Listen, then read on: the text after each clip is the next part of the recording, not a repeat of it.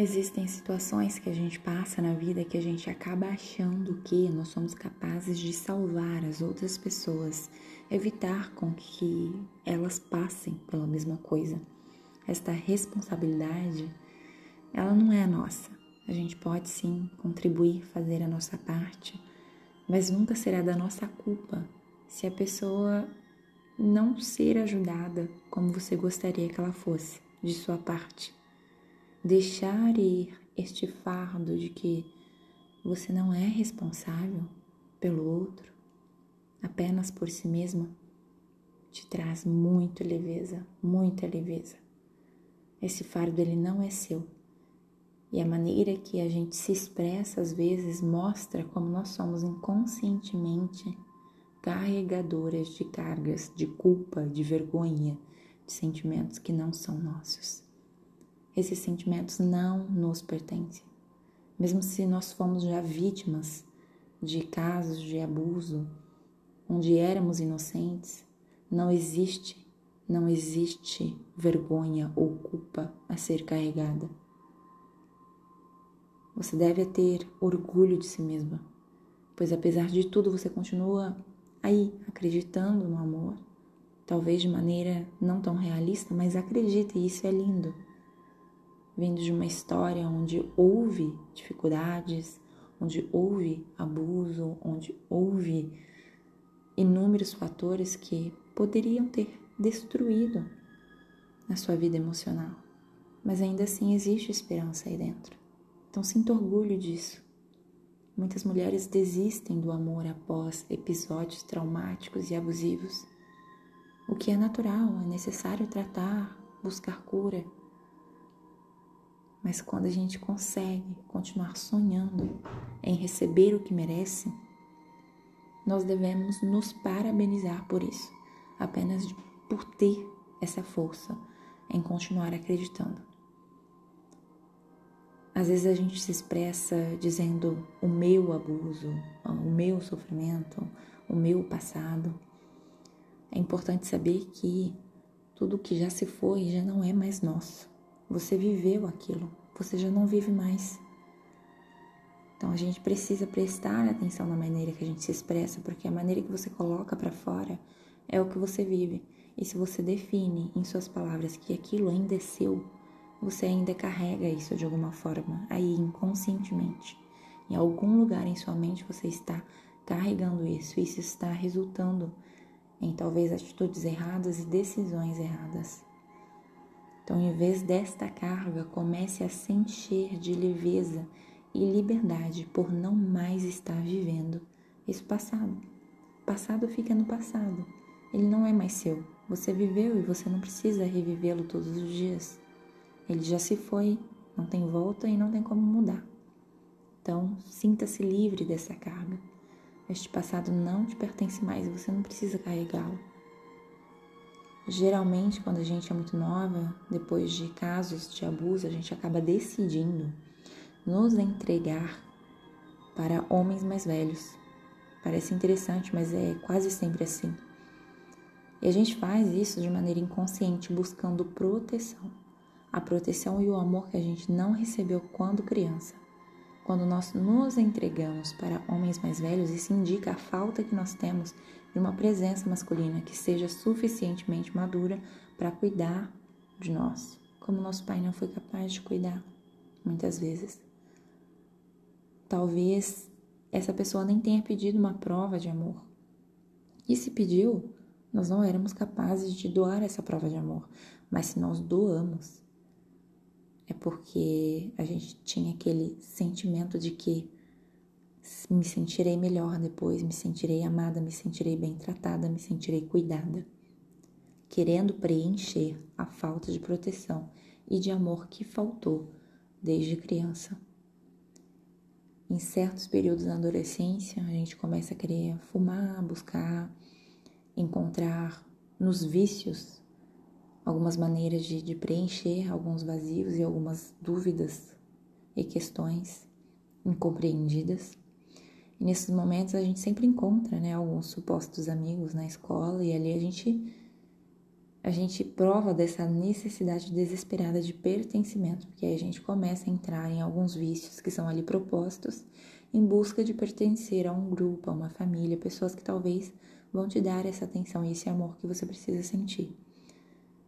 E muitas meninas também, depois de episódios assim, acabam tendo essa fama, né, de menina rodada, que passou já pela mão de muitos, porque talvez ali com essas atitudes, você se sentisse finalmente vista. Toda essa fama pode te fazer rir em alguma parte aí dentro de você. Porque, enfim, você se sentiu vista e desejada. E isso te traz prazer, se sentir vista e desejada. Inconscientemente, mas traz sim. Pois quando a gente se sente desejada, mesmo que seja passageiro, isso preenche momentaneamente aquele vazio que está ali cutucando, atormentando. Essa busca incansável de, de obter uma vida independente, às vezes está no foco errado. A nossa visão, muitas vezes, sobre a independência é totalmente superficial e insignificante.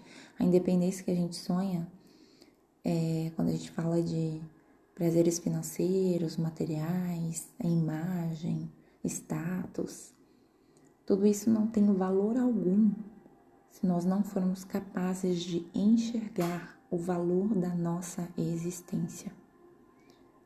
Se a gente sofreu, se for, se for daquele histórico que sofreu um abuso ainda quando criança e depois viveu muitos, muitos anos em relacionamentos abusivos, e ainda muitos casos piores, que além de ter passado por muitos anos assim, nem foi a mulher mesmo que decidiu sair, mas foi o homem que abandonou ainda por cima. Isso prova o quanto a pessoa estava ali acostumada a viver os mesmos abusos desde sempre, porque o cérebro compreendeu que aqueles atos de abuso eram normais e você havia já havia já sofrido muito pior quando criança. Então poderia suportar muito mais na vida adulta. Essa crença inconsciente te leva a aceitar o inaceitável durante muitos anos e as mesmas situações se repetem. Muita de, muitas delas até machucam profundamente, mas ainda assim você suportou, pois o seu cérebro te condicionou para isso. Sua mente até hoje apenas imaginou vagamente uma vida melhor, mas nunca de fato acreditou nisso. Você pode até ter vontade de alcançar independência financeira, encontrar um amor recíproco, recíproco, mas isso não vai chegar até você enquanto você não estiver pronta para se aceitar, se perdoar, deixar as, as bagagens inconscientes que estão aí ainda sobre seus ombros e levar suas raízes para assim, para uma para um banho, sabe? Para lavar, lavar as raízes, regando com a pureza do espírito todos os dias essas raízes. Em muitos casos, né? Como quando o pai é, trai ou bate, não tem palavra, faz com que a mulher acabe também aceitando inconscientemente homens que não a respeitam como ela merece. A figura de um pai impacta muito na vida de uma filha. O pai é o primeiro amor da vida de uma menina. E se o pai for, vamos dizer assim, né, entre aspas, perfeito, certamente a menina não vai aceitar um homem que não esteja à altura. Mas se o pai for um homem sem palavra, né, que bate, que trai, que não respeita, você vai automaticamente perdoar facilmente homens sem palavras e vai também aceitar facilmente qualquer coisa. Vai aceitar receber migalhas de amor. E mais uma vez, a culpa não é sua nem do seu pai. Só precisa criar consciência desses fatos. Isso faz parte de nossas raízes. Nós só mudamos o curso da nossa história quando nós criamos consciência e começamos a buscar ajuda e transformação.